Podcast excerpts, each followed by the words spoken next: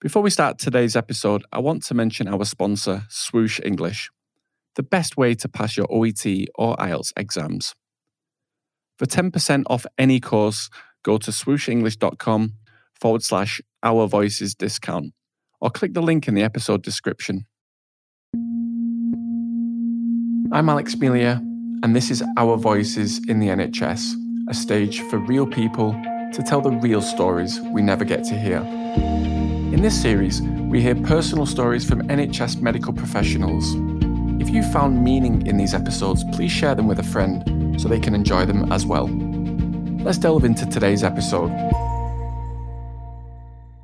I was there with him one minute, I was talking with him, and then the next, I had to be doing his end of life.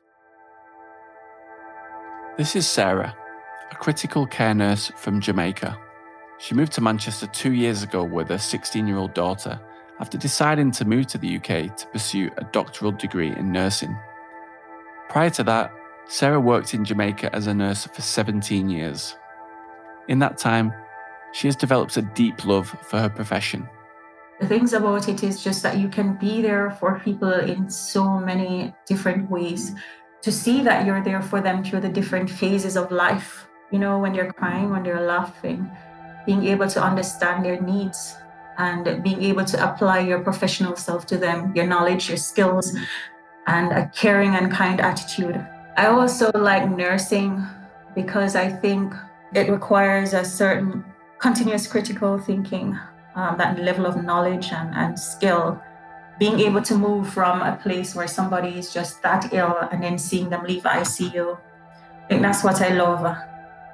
When Sarah first came to the UK, and realised she was far away from her close friends and family, she felt alone and vulnerable. An experience with one of her patients brought that feeling to the forefront of her mind. I had a patient who was dying. Was an elderly patient.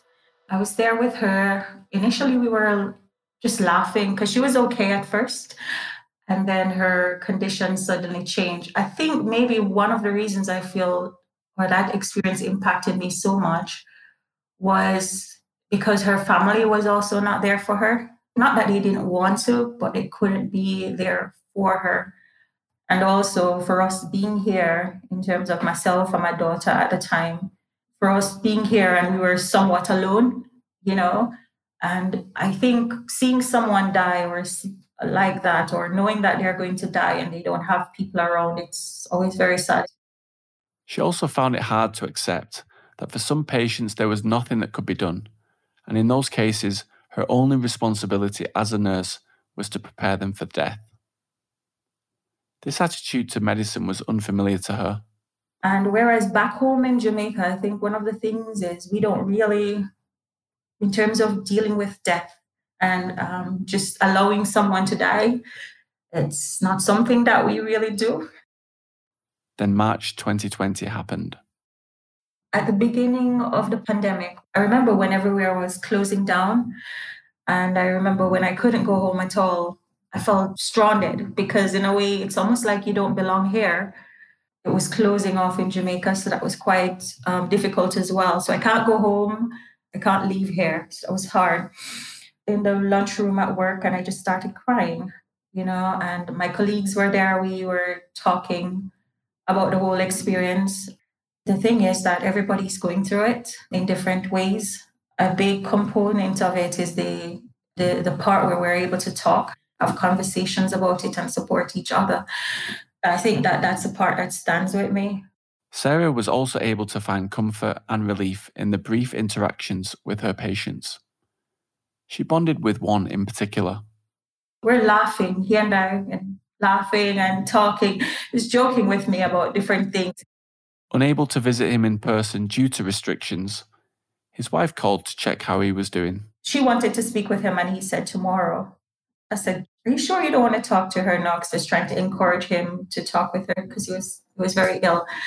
After we hung up the phone, I think it was about thirty minutes later, his condition changed so suddenly. Sarah's patient went into cardiac arrest and was pronounced dead minutes later. She could hardly believe how quickly his condition had changed. I cried. I had to step out and I just cried and cried and cried.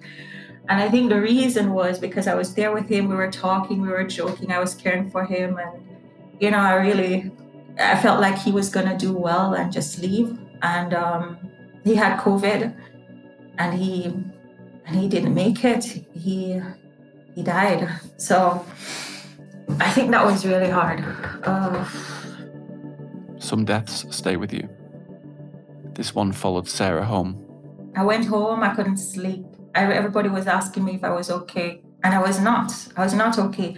I was not okay because because of what is happening. His family couldn't be there for him, and I, I felt like it wasn't fair, and it made me angry in the sense that it's one of the things that I really hate about what is happening now, is that the people that you love can't really be there for you.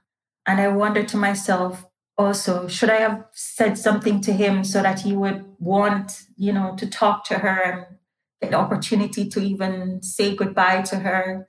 And even when you think you do everything, you still question yourself what else could I have done differently?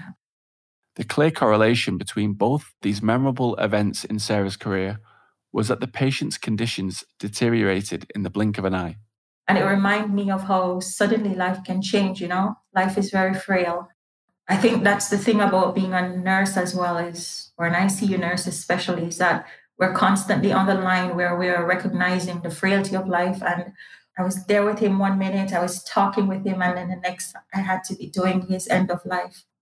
And when you leave, uh, what I realize is when you go home, your patients don't stay at work with you. I know some people will say, well, you have to learn to separate yourself, but I think a very important part about being a nurse or being able to make a difference in the lives of people is that you have to be there emotionally with them in terms of so you can understand what they're going through. And sometimes when you leave work, your patient still goes on with you, you know, in your heart. Sarah then read a poem. She told me how writing about her experiences helps her cope with the grief. It's called It Happened So Suddenly.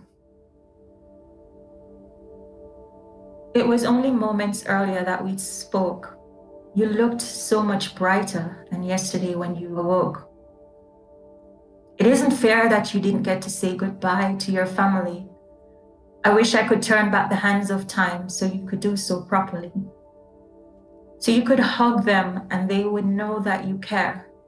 I wish that you could be with them. Instead, they leave with your belongings, keepsakes, and a lock of your hair.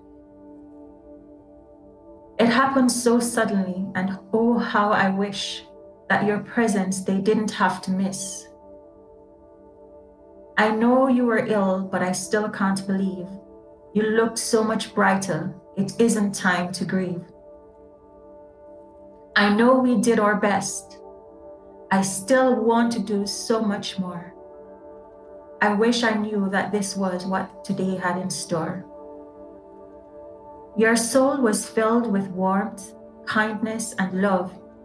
Your beautiful life, death is not worthy of. It hurts to see the sadness on your family's face. I wish I could find more than kind words to comfort their heart and fill that empty space. When you lose someone you love, the space never gets filled. I hope that in time they will find comfort knowing that you love them still.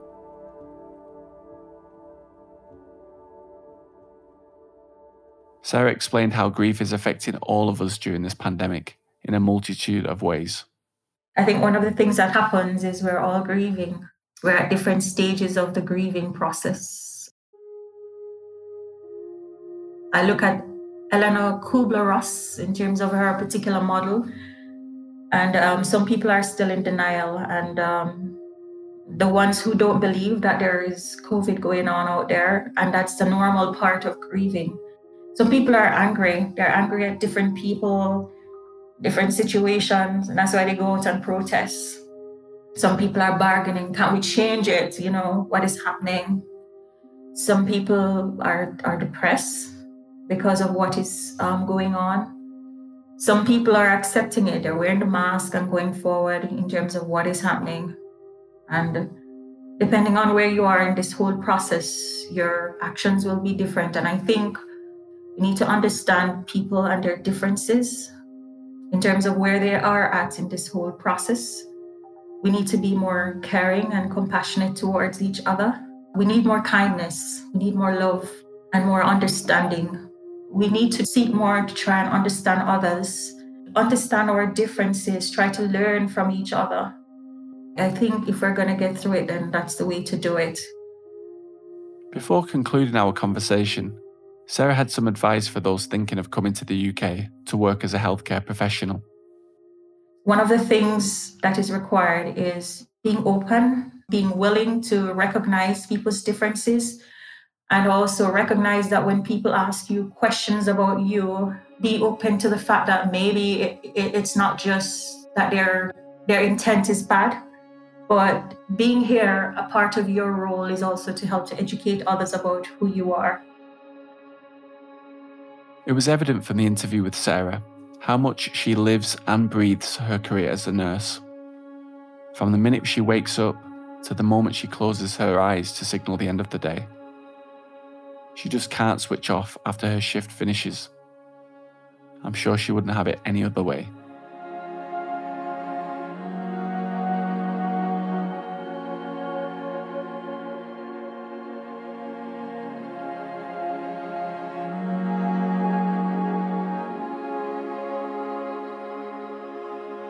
Sarah has written hundreds of poems about her days as a nurse, and this one she chose to share felt particularly poignant as it accurately reflects the sadness family members feel in the waiting room after they find out the news of a loved one's death. Of all the words she said in the poem, I felt the following lines were worthy of being repeated again, and anyone who has lost a loved one will be able to resonate with this, I'm sure. I wish I could find more than kind words to comfort their heart and fill that empty space. When you lose someone you love, the space never gets filled. I hope that in time they'll find comfort in knowing that you love them still.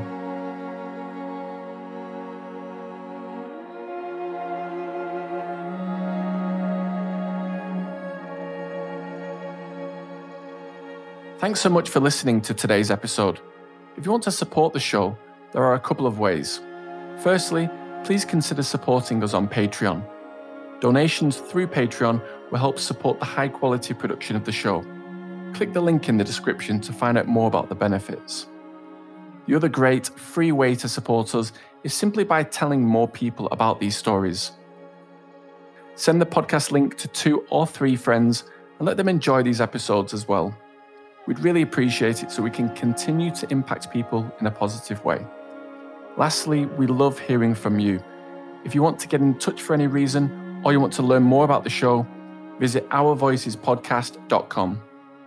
Alternatively, leave us a review in your podcast app.